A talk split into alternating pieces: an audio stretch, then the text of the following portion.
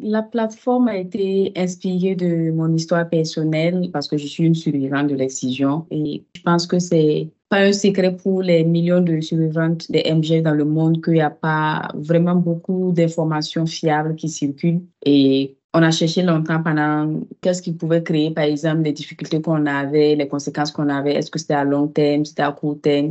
Est-ce qu'on pouvait avoir accès à des informations? Est-ce qu'on pourrait avoir accès à des services de santé? Est-ce que c'était payant ou pas? Donc, c'est tout ça qui nous a amené à créer la plateforme Vivre avec l'excision pour euh, soutenir les suivantes, les accompagner vers la réparation des séquelles de l'excision et aussi mettre à leur disposition des informations et surtout aussi un des volets que nous, nous avons, c'est de faire la sensibilisation terrain avec les populations jeunes, mais aussi des communications de proximité avec les femmes, que ce soit dans les différents marchés ou bien dans les quartiers périphériques de Ouagadougou, pour leur présenter les conséquences de l'excision et aussi faire en sorte qu'ils soient des relais dans leur communauté pour la lutte contre la pratique de l'excision au Burkina. Alors, par rapport au volet sensibilisation, à qui vous adressez-vous particulièrement et euh, qui est impliqué justement dans ces campagnes de sensibilisation? Notre cible principale, ce sont les survivants des MGF, de l'excision, donc. Mais nous essayons vraiment de toucher aussi les jeunes parce qu'on s'est dit qu'il fallait aussi impliquer les jeunes également dans la lutte, faire en sorte que les jeunes soient des relais parce que si eux qui sont les futurs parents, et bien sûr actuellement les parents, si eux décident qu'ils ne vont plus pratiquer l'excision, c'est à partir d'eux qu'on pourra avoir une génération où l'excision n'est pas pratiquée, où on aura zéro cas d'excision. Donc, nous avons les survivants de l'excision, nous avons les jeunes et bien sûr les cibles secondaires et autres cibles, ce sont toutes les, personnes, notamment la famille proche des survivantes, que ce soit leurs conjoints, que ce soit les parents. Parce qu'on se dit aussi que souvent, ce sont les maris, les conjoints qui incitent les femmes à aller à la réparation des séquelles et aussi parce que souvent, ce sont les parents qui décident d'exciser les filles. Donc, ce sont vraiment tous ces personnes-là que nous espérons toucher. Quand vous parlez des jeunes qui sont impliqués, ce n'est pas uniquement les jeunes filles. Euh, non, ce ne sont pas uniquement les jeunes filles, c'est tous les jeunes de tout bord. Parce qu'on se dit qu'on ne peut pas adresser la communication qu'aux filles on se rend compte qu'en Afrique, c'est vrai qu'on dit souvent que c'est la femme qui éduque les enfants, mais souvent les décisions sont prises par l'homme. Et si une femme décide d'exciser son enfant sans l'accord de son mari, elle peut perdre son foyer.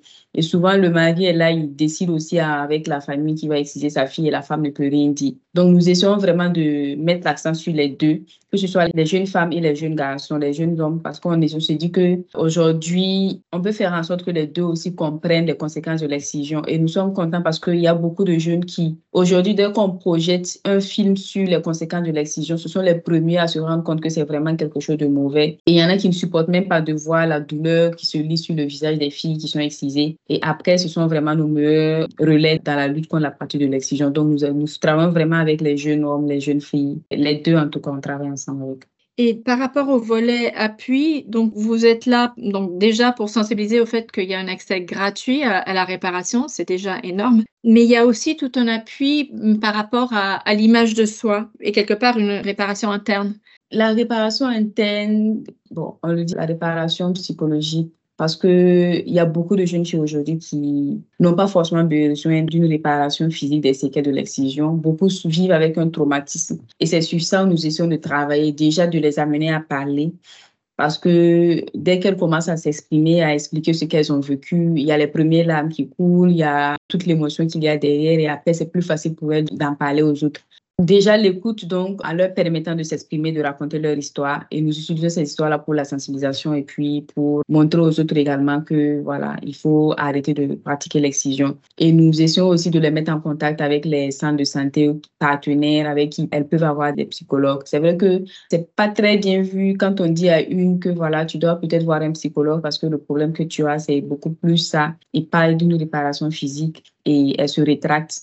Mais on a quand même beaucoup de femmes qui sont allées et qui sont contentes parce qu'après, elles se rendent compte que, voilà, elles avaient juste besoin de parler, que quelqu'un les écoute, quelqu'un les oriente et quelqu'un aussi soit là pour leur dire que, voilà, elles sont pas forcément, elles n'ont pas à être décomplexées par la situation qu'elles vivent. C'est compliqué aussi parce qu'on n'a pas accès à tous les services de santé où il y a un psychologue. Donc, des fois, c'est un seul centre de santé où elles peuvent aller puis trouver un psychologue qui est à l'écoute, qui peut les conseiller, les orienter. Et au cas où certaines veulent faire la reconstitution du clitoris, on les oriente bien sûr vers le service de santé adapté Mais comme c'est payant aussi, on n'essaie pas trop de faire la publicité par rapport à ça parce qu'après, on nous demande de prendre en charge ces coûts alors que nous n'avons pas les moyens pour ça.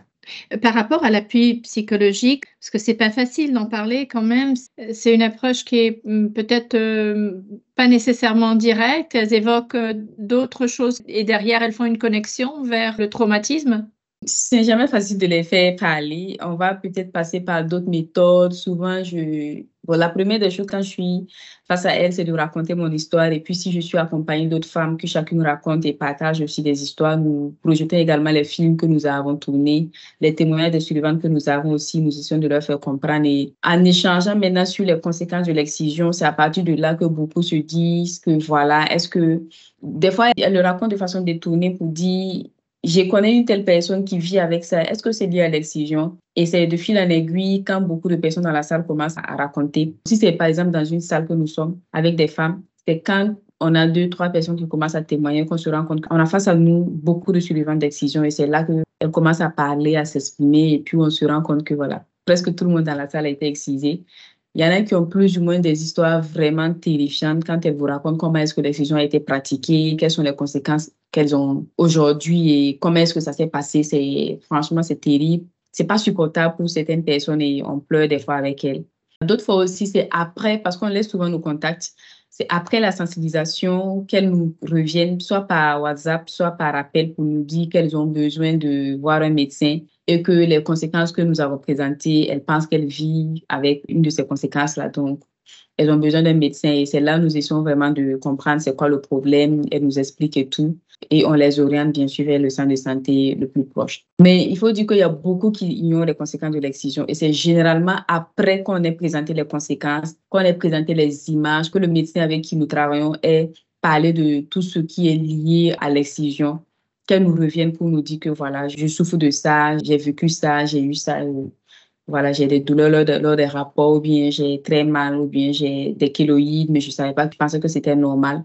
Et nous avons même eu des cas aussi où c'est après notre visite qu'elles se sont rendues compte qu'elles ont été excisées. Et là, c'est encore un traumatisme pour elles parce qu'il y en a qui n'arrivent pas à comprendre, qui en veulent aux parents et ça devient des conflits qu'il faut gérer avec la famille. Quoi. Alors justement, souvent, c'est les parents qui, sans même euh, en discuter avec euh, les jeunes filles, imposent cette pratique. Ça doit créer des conflits, ça doit être quand même compliqué aussi par rapport euh, aux soins et même, même par rapport à, votre expérience au niveau de lever votre voix et de créer une association?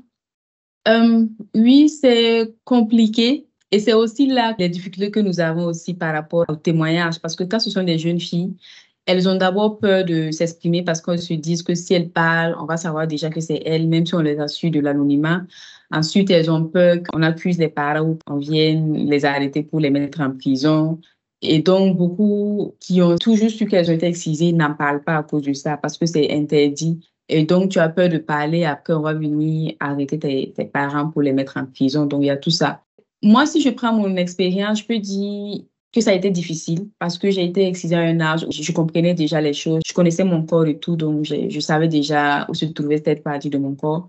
Et donc après, quand j'ai commencé à saigner et que je devais aller à l'internat, je ne pouvais pas en parler à quelqu'un. Et quand je faisais mes crises, quand je ne me sentais pas bien, je ne pouvais pas non plus dire à quelqu'un que j'avais été excisée. C'est pour ça que je, je souffre de tel, ça, ça et ça. Et donc, j'ai vécu avec jusqu'à ce que je revienne à Ouaga et qu'on commence à faire les soins de manière traditionnelle parce qu'on ne pouvait pas aller à l'hôpital non plus pour dire que voilà, elle a été excisée et depuis, elle a ce problème-là. Donc, c'est vraiment compliqué de le faire. Mais nous, on les rassure que nous ne voulons pas intenter une action en justice contre les familles.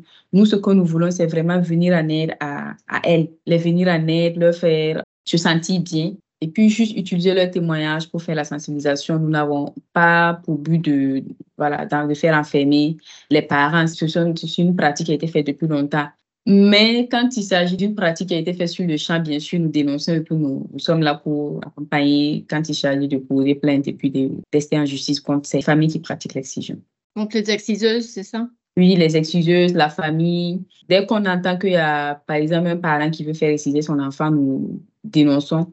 Et puis, si nous ne sommes pas à côté, par exemple, il y a deux ans, nous avons été contactés par une enseignante à Banfora, qui, à Nyangoloko, un peu euh, devant Banfora, pour nous raconter que sa voisine voulait exciser sa fille et qu'après plusieurs tentatives, Elle n'a pas encore pu, mais elle est sûre que les vacances approchant, elle va exciser sa fille. Donc, nous avons contacté le ministère qui a envoyé des gens chez elle pour faire la sensibilisation et puis la mettre en garde que si jamais elle le fait, elle serait enfermée. Ça a marché, ça a bien marché en tout cas pour elle. Donc, c'est un peu ce que nous faisons aussi. Il y a cet aspect euh, double fil en fait de cette loi qui à la fois protège mais à la fois empêche de s'exprimer par peur d'avoir euh, des conséquences sur la famille alors. Je pense que c'est l'ignorance de la loi parce que pour elle, dès qu'elle commence à témoigner, on va dire ce sont les parents qui les ont excisés, donc on va les enfermer, les mettre en prison. Donc nous, quand on fait la sensibilisation, on leur fait comprendre seulement que voilà, la loi existe, la loi punit sévèrement ceux qui font l'excision et ceux qui sont pour l'excision. Peu importe si vous l'avez dit en public ou sur les réseaux sociaux ou voilà, à la radio, si vous l'avez dit en tout cas, on peut porter plainte contre vous. On leur fait comprendre ça. Maintenant, leur crainte, c'est beaucoup plus le, jugement aussi de la société, qu'on leur dise que voilà, cette fille est excisée, et puis si elles sont en couple, que leur, voilà, la famille du monsieur dise cette fille est excisée, elle en parle publiquement alors que c'est une question liée à la sexualité. C'est également le tabou en fait de la sexualité qui fait que voilà, beaucoup n'osent pas en parler aussi. En fait, tout est lié. Donc, il y a la peur du jugement, la peur de voir ses parents enfermés, même si on n'a jamais encore fait ça. On n'a pas encore fait ça. Je ne pense pas qu'on le fera, d'accuser les parents qui ont fait exciser leur enfant il y a 10 ans. On ne le, fait pas. On, essaie juste de les sensibiliser et puis d'utiliser ces parents-là comme des relais pour la lutte contre la partie de l'excision. Vous avez évoqué les conséquences vous avez mentionné vos propres crises. Euh, est-ce que vous pouvez, pour ceux qui justement ne sont pas au courant, donner un petit tour d'horizon en fait des conséquences que vous voyez déjà que vous avez peut-être vécues et, qui sont possibles avec cette pratique? Les conséquences, comme on le sait, la, la première des conséquences c'est la mort parce qu'on peut perdre beaucoup de sang suite à l'hémorragie, on peut perdre beaucoup de sang et la mort peut s'en suivre vu qu'on n'a pas tendance à amener les survivantes dans un centre de santé quand elle commence à perdre du sang. Moi, c'était mon cas. Heureusement, j'ai survécu. J'ai perdu énormément de sang et j'ai passé presque les deux semaines à, à saigner abondamment. Et après, j'ai dû aller à l'internat, donc on n'a pas pris en charge et l'anémie s'est aggravée jusqu'à ce que, voilà. Après, j'ai commencé à prendre des médicaments et tout, mais ça s'est vraiment aggravé au point où, à un moment donné, j'avais vraiment du mal à être moi-même il fallait tout le temps prendre des compléments et être tout le temps à l'hôpital pour des soins parce que je n'avais pas fait grand-chose et on n'arrivait pas à soigner l'anémie. Et il y avait aussi le traumatisme. Parce que, il faut le dire, l'excision, ça se pratique sans anesthésie. Et la douleur, elle est terrible. Et donc, après, aujourd'hui, ça va, mais il y a eu un moment où je ne pouvais pas découper la viande parce que dès qu'on commençait à découper la viande, c'était comme si c'était moi qui découpait. J'avais des frissons et tout. Souvent, j'étais obligée de lâcher ça. Ça, c'est moi. Mais on voit beaucoup de conséquences comme les kéloïdes qui se déposent sur le sexe de la jeune fille. On a reçu une jeune fille également qui souffrait d'une des conséquences de l'excision, qui est que elle a dû subir l'excision deux fois et c'était l'infibulation. Donc, il y a eu des accolements, l'accollement de son sexe. Donc, c'était collé et ils sont allés encore refaire une autre pratique parce que comme c'était collé, il faut décoller ça. Et quand ils ont décollé les lèvres, ça s'est grandement déchiré encore, donc il fallait repartir. Et ils ont recousu Malheureusement, ils ont mal cousu et ils ont juste laissé un petit orifice pour qu'elle urine. Et donc, elle a grandi avec jusqu'à ce qu'on lui parle des conséquences de l'excision et qu'elle sache que c'était une des conséquences de l'excision et quand elle, est allée en Allemagne pour se faire réparer. On a également reçu des femmes qui aujourd'hui souffrent de rapports sexuels douloureux, même si on sait que c'est pas forcément lié à l'excision, mais c'est une des conséquences aussi. Donc, il fallait les orienter vers un gynécologue pour euh, la prise en charge. Donc, il y a les kéloïdes, il y a l'accollement, il y a les accouchements difficiles parce que le clitoris est un organe élastique. Et donc, quand on enlève le clitoris, l'appareil de la femme n'a plus cette élasticité-là qui lui permet d'accoucher normalement et puis de permettre à l'enfant de sortir et puis de se refaire. Voilà. Et donc, à partir de ce moment, c'est très compliqué pour la femme. On a échangé avec un médecin qui nous a raconté avoir reçu une patiente qui a mis des jours avant de venir en accouchement.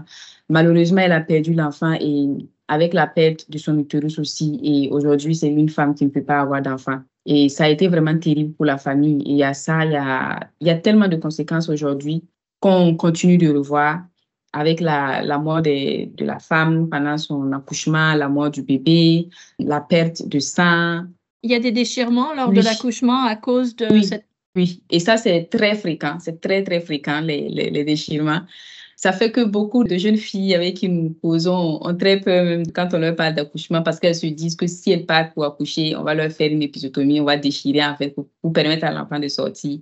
Et donc, on essaie de les rassurer, même si nous-mêmes, on n'est pas très rassurés. Moi, en tant que survivante, je ne suis pas totalement rassurée par rapport à ça. Mais on essaie aussi de, les rassurer. Mais sinon, ça, c'est vraiment très fréquent. Sur 10 femmes que les médecins, les gynécologues, les sages vont recevoir, là, 8 vont devoir subir une épisiotomie. Et c'est aussi ce qui leur permet de sensibiliser. Parce que, par exemple, les médecins avec qui nous travaillons nous disent que souvent, c'est avec ça, quand la femme a du mal à, à accoucher et qu'elle doit déchirer, elles doivent pratiquer une chirurgie pour pouvoir permettre à l'enfant de sortir. Elles appellent l'accompagnante de la femme pour qu'elle vienne voir, parce que ce sont les conséquences de l'excision qui causent ça. Et souvent, les femmes sont terrifiées parce qu'elles se disent qu'elles ne savaient pas que c'était parce qu'elles étaient excisées que l'enfant ne pouvait pas sortir et qu'il fallait faire une épisiotomie. Donc, ça les permet aussi de sensibiliser. Après, il y a les accompagnantes qui peuvent témoigner par rapport à toutes les difficultés qu'elles ont et toute la souffrance des femmes qu'elles voient en salle d'accouchement. Donc, il y a, voilà, l'épisiotomie est vraiment très fréquente pour les suivantes. C'est épouvantable. Oui. Vous êtes euh, très ouverte avec votre vécu. Ça permet euh, aux autres de se sentir appuyés, d'apprendre. Oui. Est-ce que vous pouvez justement nous raconter un peu comment vous vous êtes réconciliés ou si vous vous êtes réconciliés, par exemple, avec euh, votre mère suite à, à votre propre excision? On peut dire que ça a joué sur nos relations parce que juste après l'excision, moi, je ne comprenais pas pourquoi est-ce qu'on nous avait amené nous faire exciser vu, je ne veux pas dire le matraquage publicitaire qu'il y avait avec le fait de ne pas exciser les enfants parce qu'en son temps, on faisait vraiment beaucoup de communication à la télé, sur les radios. Peu importe où vous allez, vous allez voir en tout cas une affiche pour dire non, stop à l'excision. Et moi, je ne comprenais pas pourquoi est-ce qu'ils avaient décidé de nous faire ça. Surtout que je savais c'était quoi l'excision. Et ça a joué sur les relations avec mes parents parce qu'on a pas eu une relation normale. Il y avait, c'était conflictuel. Et j'ai eu la chance que, justement, avec mon engagement dans la lutte contre la pratique de l'excision, on ait fait un film sur moi. Et pour ce film-là, on m'a permis d'échanger avec ma maman de façon honnête, de lui poser des questions, les questions qui me tenaient encore depuis longtemps. Et c'est à partir de ce moment, j'ai compris dans quelle position elle était. Et elle m'a dit que c'était pas elle qui a pris la décision, c'était mon grand-père avec ma grand-mère en son temps mon grand-père à son âme qui avait décidé qu'il fallait nous exciser. Donc, elle, elle pouvait rien dire parce que en son temps, si tu osais t'affirmer pour dire, voilà, je veux pas que mes filles soient excisées, elle pouvait perdre son foyer, pouvait la, la, renvoyer chez ses parents et tout. Et donc, voilà. Elle a décidé de rester puis de ne rien dire parce qu'elle aussi, elle a été excisée. Et c'est comme ça qu'on nous a amenés nous, nous faire exciser, mais elle, elle ne pouvait rien dire. C'est ce qu'elle m'a dit. Et ça a été une décision qui a été prise par les grands-parents. Et je me suis mise à sa place. J'ai essayé de comprendre aussi dans quelle position elle était, de comprendre dans quelle position étaient aussi mes grands-parents, pourquoi est-ce qu'ils avaient décidé de faire ça. Euh, je n'ai pas eu l'occasion de leur poser la question à eux, à mes grands-parents bien sûr, mais je me suis mise à la position de me mettre à leur place, de comprendre pourquoi est-ce qu'ils avaient décidé de nous faire exciser, même si pour nous c'était une mauvaise chose, mais est-ce que c'était forcément mauvais pour eux, ce qu'ils pensent? Et j'ai essayé de comprendre. Ça m'a permis aussi de d'adresser ma communication autrement à ces personnes âgées-là parce que je ne me mets pas forcément en conflit avec elles. Ces personnes-là, je me dis, dans leur génération, c'était peut-être ce qui se faisait. C'était mal, c'était très mal. C'est mauvais, c'est une mauvaise chose à abandonner, c'est une pratique à ne pas perpétuer. Et aujourd'hui, il faut trouver d'autres manières de, si vous voulez vraiment dire que la fille doit rester sage, il faut trouver d'autres manières de conseiller vos enfants, pas seulement les filles, mais aussi les hommes. Et on essaie vraiment de faire ça. Et donc, moi, ça m'a permis de les comprendre, de pardonner et puis d'avancer. Et c'est ce que j'encourage aussi les filles à faire. Quand elles viennent me dire que j'en veux à mes parents, surtout à ma mère, d'avoir pris la décision de m'exiger, j'en veux à mes parents d'avoir fait ça. Il y en a qui se rendent compte que c'est elle qui est la seule fille à être excisée, ses soeurs n'ont pas été excisées et ça leur fait mal. Et moi, je leur dis juste d'essayer de comprendre dans quelle position étaient les parents et de ne pas leur en vouloir parce que voilà, c'était pas forcément Peut-être que si on dit que c'était quelque chose de bien en son temps, mais il faut leur comprendre, ne pas les juger, et puis leur faire comprendre que ce n'était pas quelque chose qu'il faut encore faire. Il faut euh, cesser la pratique de l'excision, leur présenter les conséquences et puis leur dire comment tu te sens aujourd'hui. Est-ce que je ne me sens pas bien parce que vous m'avez excisé, mais je vous comprends et je n'aimerais pas qu'on fasse encore la même chose à une des filles de la maison. Ce sont des astuces que je leur montre pour pouvoir parler mais je les encourage en tout cas à s'exprimer au sein de leur famille parce que ça leur permet de se libérer et puis de comprendre et puis de pardonner aussi. Moi, ça m'a permis de pardonner aujourd'hui avec ma maman. Elle est pas forcément ma meilleure amie, mais elle est comme ma complice et on essaie d'avancer.